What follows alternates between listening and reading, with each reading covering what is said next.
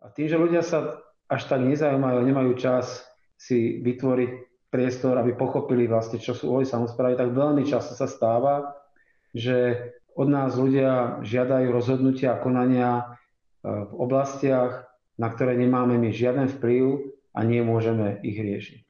Vyšší územný celok má trošku iné kompetencie. Problém je, že naozaj, že sa to ľuďom prelína. Nejaké školstvo má mesto, ale už stredné školy má Vúcka, niektoré školy má štát, niektoré školy má ministerstvo obrany.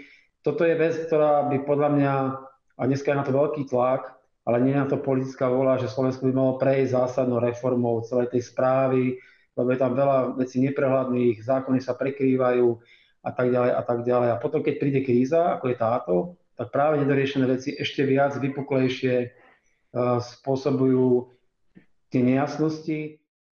Štúdiu Výklik z regiónov pokračujeme v sérii rozhovorov s komunálnymi politikmi. Dnešným hostom bude primátor Žiliny Peter Fiabáne. Prečo sme si vybrali tému rozhovorov s komunálnymi politikmi? Rok 2022 je volebným rokom do samozpráv. Čiže v novembri budeme na Slovensku voliť tisíce a tisíce komunálnych politikov, starostov, primátorov, poslancov do zastupiteľstiev. Prvýkrát sú s komunálnymi voľbami spojené aj voľby do vyšších územných celkov, čiže budeme voliť aj županov a poslancov do zastupiteľstiev VUC. Dnes veľa mladých ľudí rozmýšľa o tom, ako naložiť so svojou budúcnosťou. E, väčšina opúšťa regióny Slovenska, odchádza do tých veľkých miest alebo do zahraničia. No a práve komunálne voľby sú takou príležitosťou zabojovať o tie naše mestečka a obce. Chcel by som preto apelovať na našich divákov, poslucháčov, na mladých ľudí. Skúste sa prosím zastaviť a tak prehodnotiť, či by ste sa neuchádzali o post komunálneho politika. Možno sa dať aj viacerí dokopy a spoločne nejak zmeniť to prostredie, kde žijete. No a práve preto, aby ste sa mohli zamyslieť, tak práve preto chceme vám tak pomôcť a priblížiť vám takú prácu konkrétneho primátora. Do nášho štúdia sme pozvali pána primátora Žiliny Petra Fiabáne. Pán primátor je vo funkcii od roku 2018 a bol dlhoročným poslancom Mestského zastupiteľstva v Žiline. Je autorom grantového systému mesta a samozrejme je absolventom politickej akadémie. Preto by som chcel poprosiť moju kolegyňu, riaditeľku Politickej akadémie Moniky Budzak, aby nám pána primátora predstavila v takomto osobnom rozhovore. Takže odozdávam slovo. Ďakujem pekne za tento úvod. Ja ešte v krátkosti v úvode spomeniem, čo je Politická akadémia. Je to vzdelávací program pre ľudí, ktorí majú ambície vstúpiť do politiky alebo už politiky chcú sa posunúť vyššie, chcú si rozšíriť nejaké obzory, zručnosti a znalosti a chcú sa tiež prepájať s inými ľuďmi, v, inými aktívnymi ľuďmi, ktorí teda pôsobia v politike. Momentálne máme síce takú krátku vynútenú pandemickú prestávku, ale dúfame, že čoskoro budeme náš program môcť opäť spustiť. No a je to práve preto, že vidíme, že Politická akadémia produkuje naozaj veľmi kvalitných absolventov a jedným z nich je práve aj pán Peter Fiabane, ktorého ešte aj za seba veľmi pekne vítam a ďakujem, že ste ďakujem. prijali naše pozvanie. Ďakujem. Takže rovno začnem s prvou otázkou, ktorú mám na vás. Žilina patrí k najväčším mestom na Slovensku, zároveň s viac ako 80 tisíc obyvateľmi je to štvrté najľudnatejšie mesto na Slovensku. Mnohé, alebo teda dlhé roky bola vnímaná v rámci komunálnej politiky, najmä cez osobu Jana Slotu, čo asi väčšinou nebolo veľmi pozitívne vnímanie. A zároveň sa momentálne dostáva Žilina častokrát do médií práve kvôli situácie v doprave a chýbajúcemu obchvatu a teda veľká časť dopravy smeruje priamo cez mesto.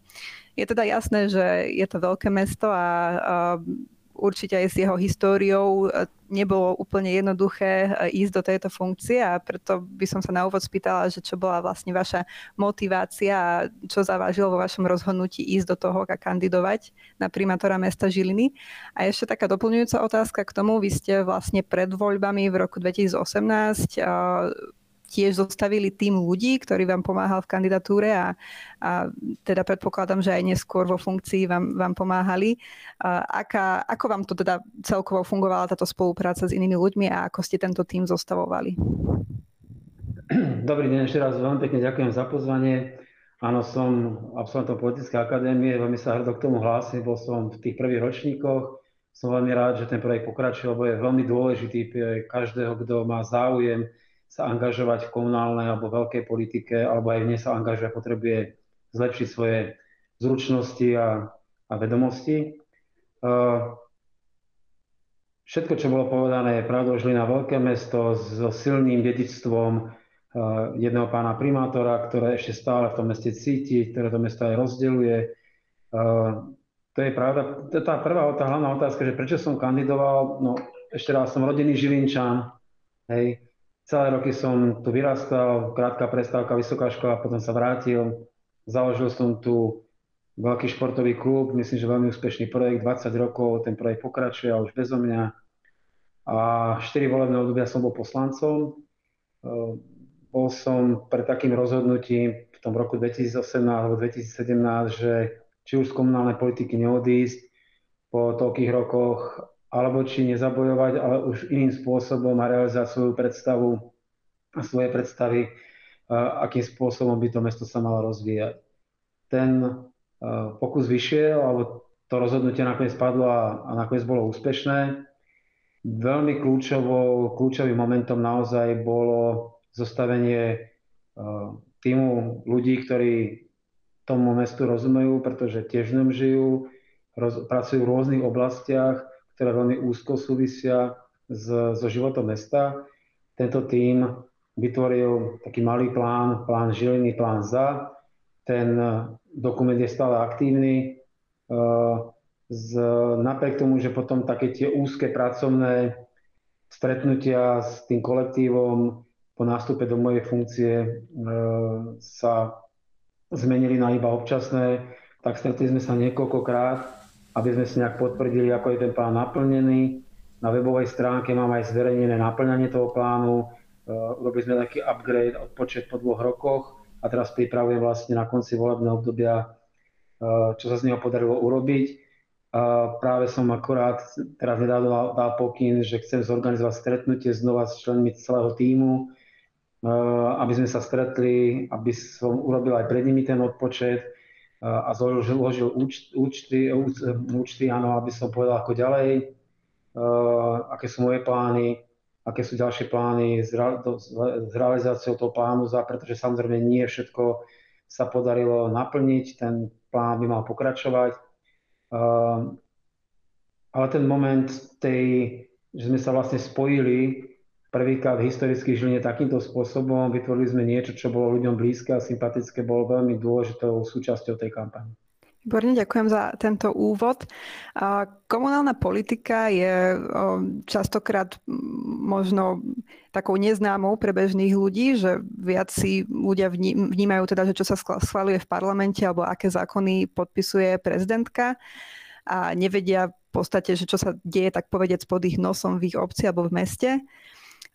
Vedeli by ste možno pre našich poslucháčov aj vysvetliť, že o čom presne rozhoduje mesto a hmm. najmä ako sa teda to rozhodovanie v meste líši oproti tomu, že v čom má zasa kompetencie kraj a v čom zasa rozhoduje viac štát, že, že vedeli by ste možno také tak bližšie laicky vysvetliť, že, že kde sú tam nejaké základné rozdiely v kompetenciách.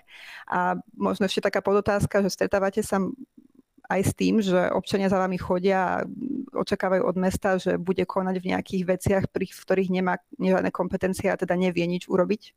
Začnem tou druhou otázkou. Je to veľmi časté, lebo naozaj v dnešnej informáciami predimenzovanej spoločnosti a aj v tej situácii, aká je úplne prirodzené, že väčšina ľudí uh, sa nezaujíma o detaily politiky, o detaily rozdelenia kompetencií o legislatívu, pokiaľ sa ich to bezprostredne začne dotýkať. Vtedy sa všetko radikálne mení. E, na jednej strane ja som taký zastanca, že tá samozpráva, mesta, obce, aj ten štát by mal fungovať tak, aby ľudí nerušil ich bezprostrednom živote, čiže mala by vydávať takú, také zákony a vydáva ich aj mesto svojimi všeobecne záväzenými nariadeniami a vydáva ich aj štát svojimi rozhodnutiami zákonnými v parlamente že by, mal, že by mala fungovať tá politika tak, aby pomáhala ľuďom a výsledkom by bolo to, že ľudí by nerušila, že by mohli žiť svoje životy, že by cítili, že ten štát, to mesto, obec vydáva rozhodnutia, ktoré im život zjednodušujú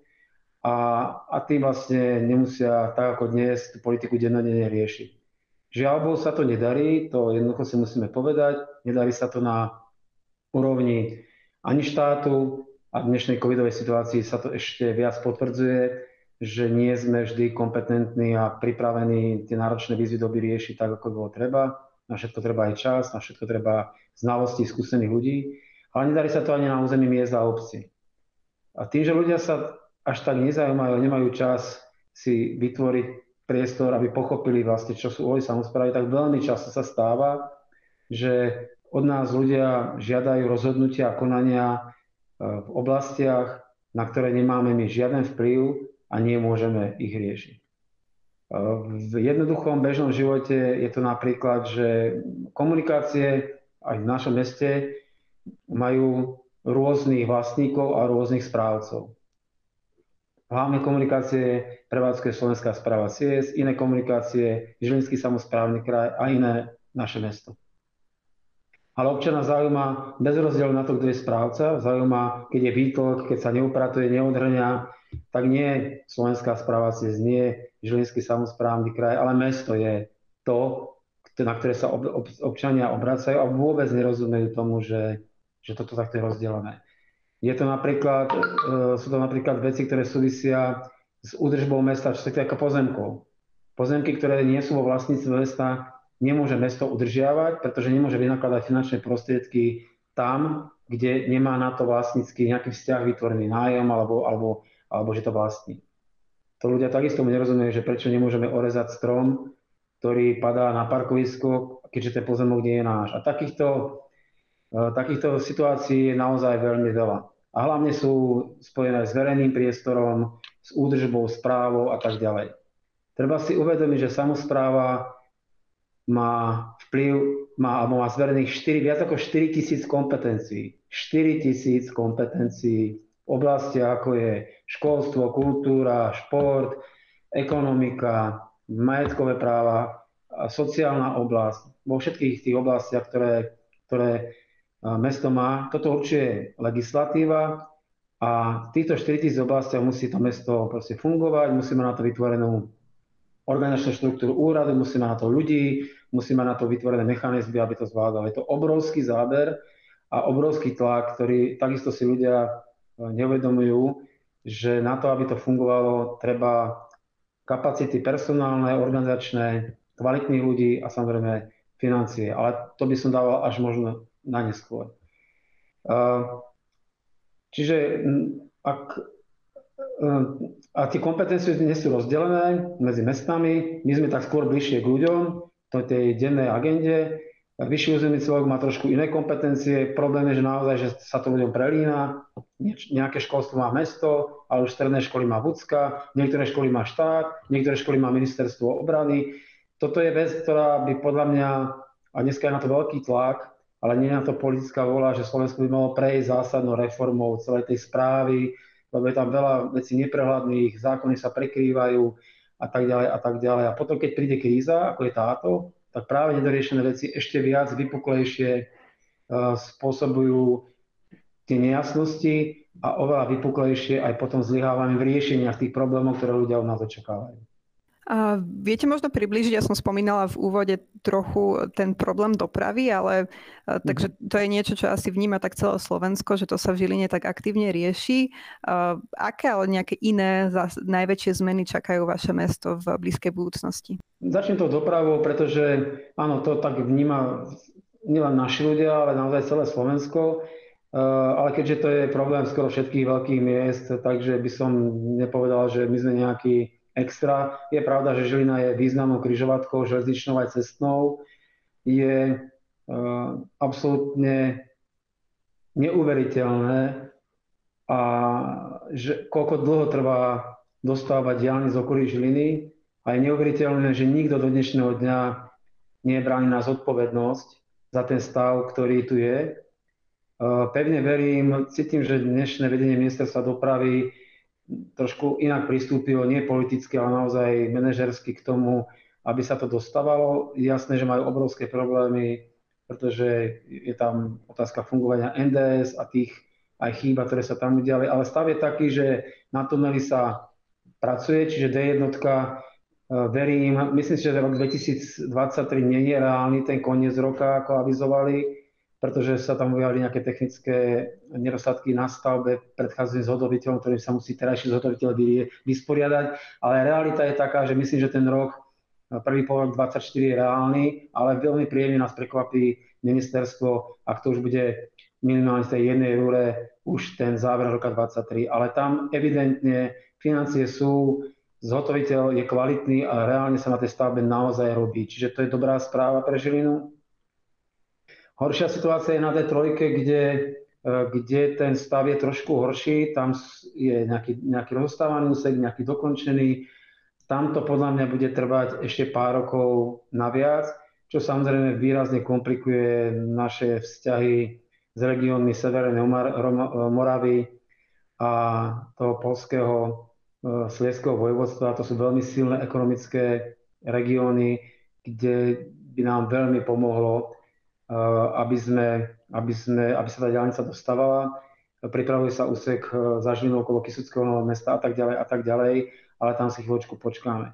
A znova len chcem upozorniť na jednu vec, ktorá je našou hambou spoločnou, že predchádzajúce vlády, my sme, ja som chodil do Polska 15 rokov späť, tam boli diálnice ďaleko, ďaleko za nami. Dnes sú vybudované, sú dotiahli to k hraniciam, uvažujú o efektívnom železničnom spojení s mestom Žilina bavia sa o úplne iných veciach a my stále sa len pozeráme na nedostávané úseky na Kisuciach a jednoznačne je to chybnými politickými rozhodnutiami tých predchádzajúcich vlád. To treba jasne povedať a opakujem, nikto nie je za to zodpovedný. Treba si uvedomiť takú vec, že tu je podnik Kia, ktorý má skoro 3000 zamestnancov, ak sa nemýlim, 20 tisíc pracovných miest naviazaných priamo na výrobu v regióne ktorý potrebuje, keďže tam fungujú naozaj na presných časových dodávkach. Majú, je tam ďalší cerský závod na Morave, kde dochádza k výmene tovarov a práve nedostávaná s diálnicami veľmi výrazne komplikuje situáciu a spoliať sa na to, že to budú tolerovať dlho a že nebudú sa pozerať niekde inde hazardom a predstava, že by Kia mala zavrieť svoje brány, tak neviem, kto si ten politický dôsledok toho zoberie na svedomie a to nie len o dodávke tovarov, to je, aj do včasnom dovoze zamestnancov, ktorých vozia deň na dennej báze z, z okolia aj z Kisúc do podniku, čiže za mňa ako obrovská nezodpovednosť a, no, a my len robíme všetko preto, čo je v našich silách. A toto práve nie je naša kompetencia, keď sa hovorí o kompetenciách, my nemáme v kompetencii vyriešiť diálnice, to je naozaj jednoznačne úloha štátu. A tu len so Žilinským samozprávnym krajom, s pani predsedničkou len, len a s ostatnými obcami, mestami, zainteresovanými združeniami len bojujeme za to, aby, aby sa to urýchlilo. Ale to je len doprava. Ale čo sa týka tej Žiliny, tých víziev je niekoľko, ale v podstate reflektujú súčasnú dobu. Čiže ja pomenujem, možno tie základné oblasti, také všeobecné, ktoré kopírujú aj to, čo dneska rieši svet to znamená, to je celá agenda okolo klimatickej krízy, to znamená kvalita verejného priestoru, zeleň, vodo, e, opatrenia voči klimatickým zmenám. Toto je obrovská agenda, ktorú dnes aj takými koncepčnými materiálmi, ale aj na tej danej báze riešime. Musím priznať, že nič sme, začali sme na zelenej lúke, že za môjho predchodcu sa tieto veci systémovo neriešili. To nie je kritika, to je konštatovanie, riešili sa iné veci. Čiže celá tá, tá, to životné prostredie a celá táto agenda. Druhou, druhým veľkým priestorom, kam smerujeme, je, je samozrejme celá tá digitalizácia, elektronizácia služieb, to, celé to digitálne fungovanie štátu. To sa týka výrazným spôsobom aj miest a obcí, našich služieb, našej komunikácie. Tretím silným priestorom je samozrejme celkovo vzťahy s obyvateľmi, vzťahy so, s, firmami, s podnikateľmi, s inštitúciami, tam sa podľa mňa sa nám podarilo urobiť obrovský kus práce, že dnes Žilina je veľmi dôveryhodným ako mesto partnerom, my to chceme pokračovať. E, veľkou agendou sú potom také tie bežné problémy ľudí, kvalita verejného priestoru, e, kvalita služieb v meste, e, bývanie, šport, kultúra. Hovorím v každej jednej oblasti a niekde sme my ďalej, niekde sú ďalej naši susedia v okolí, všetci primátori a starostovia dnes bojujú s týmito vecami cítim veľký záujem zo strany starostov a primátorov veci riešiť. Pomohla by nám dobre príjmaná legislatíva, pretože niekedy parlament nepočúva samozprávu, keď príjma niektoré zákony a tie, tá, tie opatrenia, tie zákony častokrát tej samozpráve výrazne komplikujú život. A keď nekomplikujú, tak napríklad majú finančné dopady na našu činnosť, berú nám peniaze, respektíve dajú nám ďalšiu kompetenciu, ktorú ale musíme my z našich rozpočtov potom pokryť, čo považujem za nesprávny prístup. Nebránime sa pre vzatie kompetencií, ale potom aj s primeraným finančným, finančnou podporou, čo sa nedieje. Investičný dlh mesta Žiliny je 80 tisíc, eh, pardon, jeden rozpočet 80 miliónov, zhruba takto máme odhadnuté. Čiže ak sa pýtate, že čo chceme ďalej robiť, chceme znižovať investičný dlh, máme pripravené množstvo investícií, chceme využívať v maximálnej miere eurofondy, to nové programové obdobie je šancou, pristupujeme k tomu maximálne profesionálne. Viete, dalo by sa naozaj o tom rozprávať hodiny. To je, to je tak obrovský záber. Krajské mesto je už naozaj veľká firma s obrovskými problémami, ale ktoré, ktoré to, nie je, to nie je to, čo nás trápi. Problémy sú na to, aby sa riešili. Ale do toho vstupujú samozrejme občania, do toho vstupuje legislatíva, do toho vstupuje prepáčte, do toho vstupujú poslanci, kvalita poslaneckých zborov, keď ste sme hovorili o tom, niekedy ani poslanci nerozumejú a nevedia, aké sú kompetencie mesta, príjmajú rozhodnutia, ktoré sú nesprávne. Je to neskutočne živý organizmus, ale veľmi, veľmi pekná práca. Pripravujeme nový územný plán, pripravujeme uh, nový strategický dokument, uh, čo sa týka uh, strategického rozvoja mesta na najbližších 15 rokov. Pripravujeme strategické dokumenty v oblasti, oblasti životného prostredia. Po rokoch sa nám podarilo znova spustiť e, činnosť útvaru hlavného architekta ako základného systémového útvaru mesta na rozvoj. Plánov je naozaj ako veľmi veľa. E, určite ich budeme aj ľuďom prezentovať. Je, ten rok, tento je, rok je príležitosť na to, aby sme na jednej strane odovzdali ľuďom to, čo sme urobili a, a im povedali, čo to mesto, a kam by malo kráčať, čo by malo ďalej plniť. Cieľom tohto podcastu je možno trochu aj pozbudiť ľudí do komunálnej politiky. A vy ste už vo funkcii vyše, tri ro- vyše viac ako 3 roky a tiež sa možno s odstupom času na niektoré veci pozeráte inak. Čo by ste možno spravili pred nástupom do funkcie inak a ak by ste dali možno nejaké tipy začínajúcim komunálnym politikom, že ako sa čo najlepšie pripraviť na funkciu primátora alebo poslanca v komunálnej politike, tak čo by ste im poradili? To rozhodnutie neľutujem a urobil som to znova. Som si vedomý toho, že a treba s tým jednoducho rátať, že čas ľudí sklamete, pretože nenaplníte ich očakávaní tak svet nefunguje a nikto nemá to na kúzelnú paličku a dnes je ten svet veľmi komplikovaný, ale veľmi náročné je uh, robiť všetko tak, ako, a to sa nedá, ako chcú ľudia. Čiže čas ľudí sklamete. Veľmi dôležité je, aby ste uh, väčšinu tej dôvery, ktorú dostanete, ako nepremrhali. Ale vrátim sa ešte trošku, lebo pochopil som tú otázku. Zmenil by som iba jednu vec, pretože kampaň bola výborná, keby niekoho zaujímalo, kto sa vstúpi reálne do politiky, na úrovni primátora máme spracovaný, ja som to aj prezentoval, ak si pamätáte, raz u vás na Politickej akadémii, vlastne celú kampaň, kde, kde máme ju, prečo si myslíme, že sme úspeli a ako sme ju urobili. A myslím, že to bola výborná kampaň a ten výsledok bol naozaj veľmi, veľmi dobrý. Um, ak by som niečo zmenil, a čo, čo si myslím, že som trošku podcenil a na čo by som upriamil pozornosť kandidátov vo väčšom meste, je poslanecký zbor.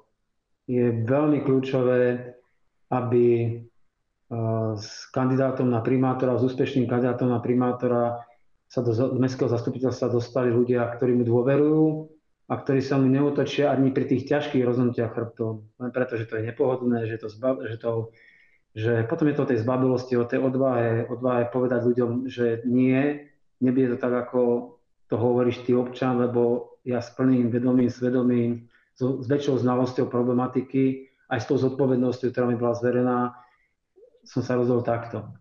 A toto odvaha nám neskutočne chýba v mestských zastupiteľstvách, v mestách a obciach, to je jednoducho tak. A tá doba, ten internet, tá tie nálady dneska, tá agresivita tomu žiaľ nepomáha, skôr naopak odráza to ľudí, aby išli do verejnej funkcie.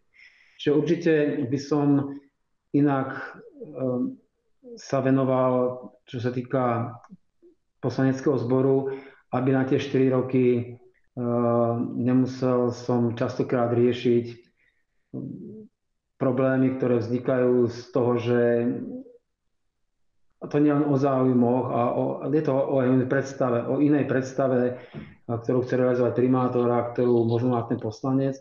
Je tam diametrálne nepo, dôležité pochopiť, že primátor je ten, ktorý podpisuje. On má tú zodpovednosť. On môže byť naozaj braný na zodpovednosť e, súdmi a tak ďalej. Čiže jeho povaha je úplne iná. Nie je to podpis poslanca, ale jeho podpis, ktorý definitívne potvrdzuje nejaké rozhodnutie.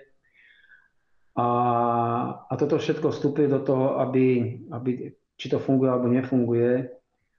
A ja môžem po tých rokoch povedať, že sú veci, ktoré som chcel realizovať a nezrealizoval som ich práve preto, že som nenašiel zhodu s poslancami a že sme niektoré veci riešili možno zbytočných konfliktov, lebo, lebo sme si prestali dôverovať. A s týmto treba rátať a preto treba robiť všetko preto, aby, aby ste mali tých svojich poslancov, ktorí vám veria, ktorí vás podporujú, ktorí vás podržia aj v tých ťažších chvíľach. Uh, to je asi jediná vec, ktorú by som zmenil. A ak teda je aj priestor na pozbudenie, tak ja to poviem tak, tak ľudsky, lebo, lebo už sme v tom volebnom roku. Práve som prišiel z obeda, stretávam sa s ľuďmi, ktorí mi verili, ktorých sa pýtam, ako to vnímajú tie tri roky, čo si ako tri roky, ako vnímajú mesto, ako vnímajú mňa, ako vnímajú, čo by bolo treba urobiť a tak ďalej. A pýtam sa ich aj, či by nešli kandidovať. Veľa z nich nechce ísť kandidovať. Oslovujem ale ľudí, ktorí sú verejne známi alebo známi v prácach, sú to ľudia kvalifikovaní, zodpovední. Priznám sa vám, že naozaj nechcú ísť do dnešného sveta komunálnej politiky práve kvôli tomu, čo sa deje na internete, kvôli tomu, že časť populácie bez akejkoľvek zodpovednosti, bez akéhokoľvek poznania kritizuje prácu ľudí verejne činných a dokonca ale nie takým konštruktívnym, ale vyslovene dehonestujúcim a urážlivým spôsobom. A ne, neuvedomujeme si, že takýmto spôsobom vyprázdňujeme priestor ktorí by inak mohli naozaj obsadiť kvalifikovaní a rozumní ľudia a uvoľňujeme priestor ľuďom, ktorí sú nezodpovední, nekvalifikovaní, nerozumejú tomu, idú tam s osobnými ambíciami a výsledok bude ten, že, ten, že sa zrazu budeme, sme prekvapení, že nám to nefunguje. Že nám to nefunguje na národnej úrovni, že nám to nefunguje v mestách a obciach. Do politiky musí, by mali ísť ľudia naozaj zodpovední a nechcú. Lebo, lebo, lebo prečo? Majú pekné rodiny, majú peknú robotu, majú záujmy a kto v dnešnej dobe si chce kaziť život ešte tým, že mu niekto fur nadáva. To je tak. A ja im hovorím potom, keď mi povedia, vieš že, že ja ťa držím palce a vždy ťa podporím, ale toto nie, tak im presne poviem, vieš, ale ty vlastne uvoľníš miesto potom niekomu, kto tam ide úplne z iných dôvodov. A potom to nebude fungovať. Pýtajú sa ma poslanci, že prečo idem znova kandidovať, lebo mám záujem kandidovať. Ešte, som to oficiálne neohlásil, takže berme to tak, že je to ako zatiaľ úvaha. Ale zase tá práca je veľmi pekná. Vidíte výsledky, v obci a v meste vidíte výsledky za svojou robotou, keď to robíte dobre. A, a môžete dosiahnuť niečo, čo vás uspokojí. Nie je to jednoduché, ale dá sa to. Čiže je tam veľa pozitívnych vecí, ktoré v tom treba samozrejme nájsť. Čiže veľmi rád e, môžem povedať, že ak niekto chce do toho vstúpiť, nech do toho vstúpi, ale nech si odpovie na otázku, prečo do toho vstupuje a čo chce dosiahnuť a nech je pripravený ale na to, že bude musieť robiť kompromisy, že sa bude musieť prispôsobiť legislatíve a nie, že všetko, čo z toho pohľadu zvonka si myslí, že dá, takže naozaj dosiahne. Že bude musieť sa pripraviť aj na sklamania, lebo naozaj dnes e, naša krajina nefunguje úplne ideálne, pretože nemáme dostatočne kvalitnú legislatívu, procesy trvajú neskutočne dlho v tých mestách, stavebné povolenia, rozhodnutia. Neskutočne dlho to trvá. Ale narábame nie s našimi peniazmi ako súkromnej firmy, ale s verejnými zdrojmi. Možno ešte taký moment, fakt nechcem zdržiavať, to by bolo na hodiny rozprávania. Treba si uvedomiť, že tým, že dnes ľudia dávajú z hociakých, prepáčením, hlúpostí, trestné oznámenia na primátorov, na starostov, na zamestnancov, tak spôsobujú to častokrát neopodstatnené. Častokrát, miesto toho, aby si zistili podstatu veci, tak to riešia takýmto spôsobom, tak výsledok bude, výsledok viete aký, že tí zamestnanci sa začínajú báť jednoducho robiť rozhodnutia. Začínajú, prestávajú byť aktívni v rozhodnutiach. A výsledok bude, že budeme len ďalej nespokojní so službou verejnou a spôsobíme si to my sami. Sami si znečistujeme verný priestor, sami vypúšťame svoje vody do potokov, sami vytvárame čierne skládky, sami s nich ničíme verejný majetok. Nie primátor, nie poslanci, my sami. Toto je asi naj, najťažšie moje zistenie, s ktorým sa musím vysporiadať, lebo to denne začíne, zažívam na svojej koži, ale napriek tomu musím povedať, že stojí za to, za to ako bojovať, lebo je to robota pre ľudí a je to robota, ktorá môže priniesť veľmi pekné výsledky.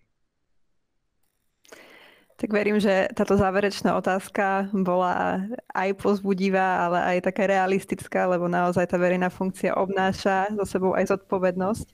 Ale my dúfame, že teda viacerí, ktorí budete aj počúvať tento náš rozhovor, tak si uvedomíte, že to stojí za to, lebo naozaj, ako ste povedali, keď tam nepôjdeme my s dobrými úmyslami, tak pôjdu iní ľudia, čiže vždy tam niekto tú funkciu obsadí že oplatí sa ísť do toho. A ja vám veľmi pekne ďakujem za váš čas a za, va, za váš rozhovor a všetky informácie teda o, o tom, ako vyzerá práca starostu a ako to vyzerá aktuálne v Žiline. Ďakujem pekne. Ďakujem. A bolo to, nebolo to vždy úplne konkrétne, ale naozaj to by sa dalo o tom viac rozprávať. Ja si veľmi vážim to pozvanie a veľmi rád sa zúčastním vašich aktivít, ak to uznáte za potrebné. Držím vám veľmi palce, aby sa vám darilo, robíte dobrú robotu v politickej akadémii. Takisto chcem poďakovať aj pánovi Kojnokovi, držím palce v, v inováciách a tom, aby sa vám darilo aj u vás. Keď sa vám bude dariť všetkým, tak sa bude dariť celé krajine a budeme spokojnejší. Ďakujem pekne. Ja teda odozdávam záverečné slovo Danielovi. Rovnako chcem poďakovať e, za rozhovor pánovi primátor je veľmi inšpiratívny, pozbudivý a taktiež chcem apelovať teda na mladých ľudí v našich slovenských mestečkách, dedinách, aby prehodnotili teda, či sa budú uchádzať o post komunálneho politika, pretože práve tí mladí ľudia, e, ktorí, ktorí nám utekajú zo Slovenska, práve oni by mohli zmeniť to Slovensko na úspešnú krajinu. Takže zostať v regióne má určite veľa nevýhod, ale má to aj veľa výhod. Takže my z toho výkriku z regiónov vás pozývame využiť práve tie výhody a prajem vám do toho veľa zdravia a entuziasmu. Ďakujem pekne a dovidenia. Milí naši diváci, chcel by som vás poprosiť o spätnú väzbu na našu tvorbu. Zanechajte nám like, ak sa vám video páčilo, dajte kľudne dislike, ak sa vám nepáčilo a budeme radi, keď nám dáte odber, pretože je to pre nás taká motivácia pokračovať ďalej.